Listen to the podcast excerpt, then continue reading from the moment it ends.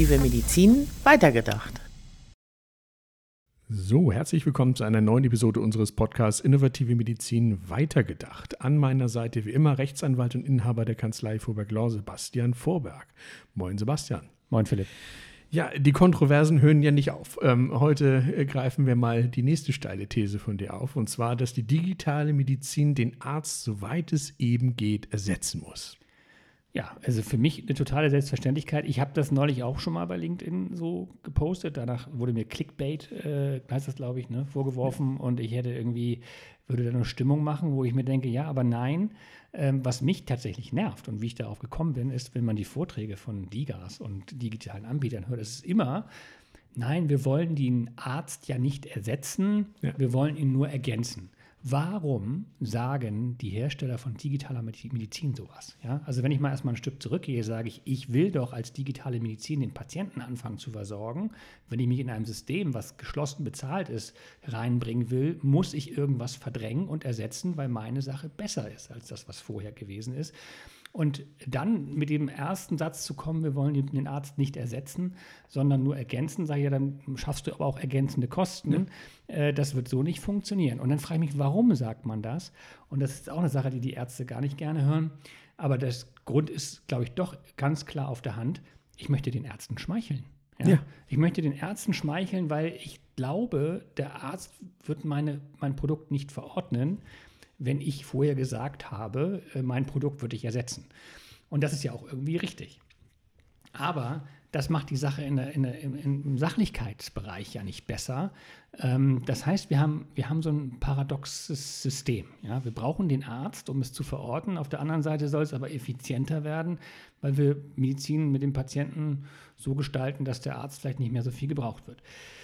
Gut, also im Ergebnis sage ich mal, Fakt ist, wir brauchen Medizin, die den Arzt, soweit es geht, ersetzt. Dann ist es effizienter. Wir kriegen digitale Systeme, haben den Zweck, Effizienz zu verbreiten.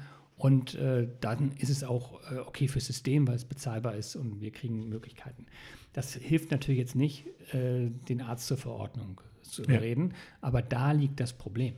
Wir müssen nicht jemandem schmeicheln, damit er eine Verordnung äh, ausführt in einem System, was sich gerade versucht, finanziell zu verbessern. Und deswegen glaube ich schon, dass man da irgendwo auch ehrlich sein muss und auch dem Arzt rein Wein einschenken sollte.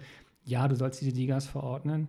Ja, es wird dich teilweise ersetzen. Sei froh, dein Job wird sich verändern. Du kannst dich um wesentlichere Dinge kümmern. Und diese Seite habe ich natürlich ein bisschen verheimlicht. Der, der, das Bild, das Job, Jobbild des Arztes wird sich verändern und in Bereichen, wo er heute eigentlich lästige Fleißarbeit am Patienten macht, das wird wahrscheinlich digital ersetzt werden können.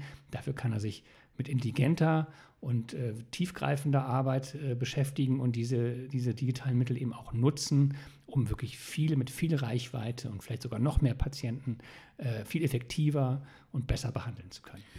Das ist ja auch ein Punkt, je mehr Patienten ich sozusagen mit solchen digitalen Lösungen aus der Praxis halten kann, desto mehr Zeit habe ich für die Patienten, die meine Hilfe wirklich brauchen. Ne? Ja, so fängt es ja an. Ne? Ich ja. sehe das immer schon so ein bisschen volkswirtschaftlich oder volksgesundheitswirtschaftlich. Vielleicht können wir die Ärzte ein bisschen reduzieren, aber das muss ja erst in der nächsten Generation stattfinden. Wir haben eh einen Ärztemangel und äh, dann, dann, dann, fahren wir es alles mal ein bisschen runter, haben statt 120.000 äh, niedergelassenen Ärzten oder was dann irgendwann nur noch 80 oder 75.000 und der Rest wird eben hervorragend ersetzt durch ja. digitale Kommunikation, digitale Unterstützung. Aber diese 75.000 Ärzte sind wirklich dann auch noch sehr ehrenwerte äh, Mediziner, ja, die auch richtig ja. guten Job machen und im Gegenteil sogar vielleicht einen besseren Job machen, weil sie fast doppelt so viele Patienten behandeln wie früher. Ja.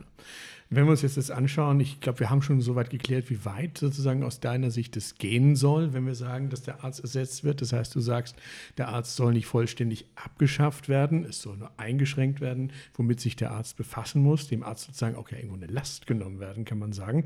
Ähm, der Arzt wird nicht verschwinden, das ist sozusagen da ein Punkt. Da bleibt aus meiner Sicht in der Gleichung neben dem Hersteller und dem Arzt nur noch einer, nämlich der Patient. Was bedeutet das aus deiner Sicht für den Patienten?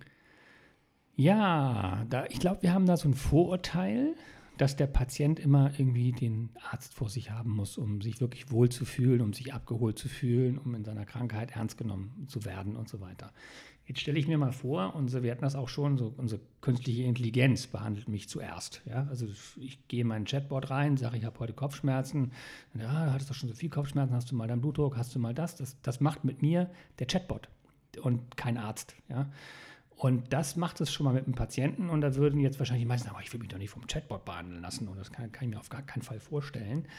Ähm, und das ist, glaube ich, ein Irrtum. Ich glaube, das mhm. wird hervorragend funktionieren. Mhm. Ich persönlich bin so weit, aber ich wache auch jeden Morgen auf mit der Idee, das irgendwie zu haben zu wollen und gehe damit schlafen. Aber ich würde einem Chatbot, und das sage ich jetzt ganz offen, mehr vertrauen, also einem richtigen, künstlichen Intelligenz geprägten Chatbot, mehr vertrauen als meinem Hausarzt, wenn ich da hingehe und dem das erzähle, weil der Chatbot kennt alle meine Daten. Der Chatbot hat Zugriff auf das Weltwissen der Medizin und äh, ist in, in, der Intelligenz täglich trainiert, ja. äh, um mir optimale Antworten zu geben. Ja, das, das kann ein Arzt nicht leisten. Und ähm, da werden wir uns als Patienten darauf einstellen müssen, dass wir da Vertrauen fassen und dass das geniale Medizin ist und dass wir uns dann freuen, wenn wir hinterher zum Arzt gehen, der wir eine physische Behandlung brauchen oder äh, wir Dinge zusammenfassen, dann sind wir wieder beim Menschen.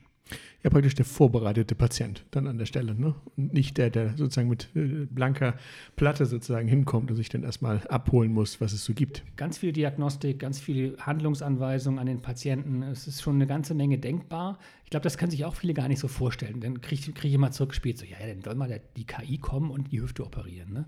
Wo ich sage, ja, ganz ehrlich, völlig klar. Also so auf den Kopf gefallen bin ich auch nicht. Es gibt einfach physische Themen, die ein Chatbot nicht erledigen kann. Ja. Aber bis dahin ran kann es auch gehen. Und dann kommen die Roboter, ne? ja, ja, auch die gibt es, ja. ja. Und auch das äh, ist unter den Kollegen der Ärzten anerkannt nicht das Schlechteste. Richtig. Richtig. Ja, wir werden das weiter beobachten, äh, gucken, was die Zukunft da bringt, äh, gerade mit den Entwicklungen im Bereich der KI-gestützten Medizin, was da jetzt so weiter passiert. Ähm, ich danke dir wie immer, Sebastian, und bis zum nächsten Mal. Vielen Dank, Philipp.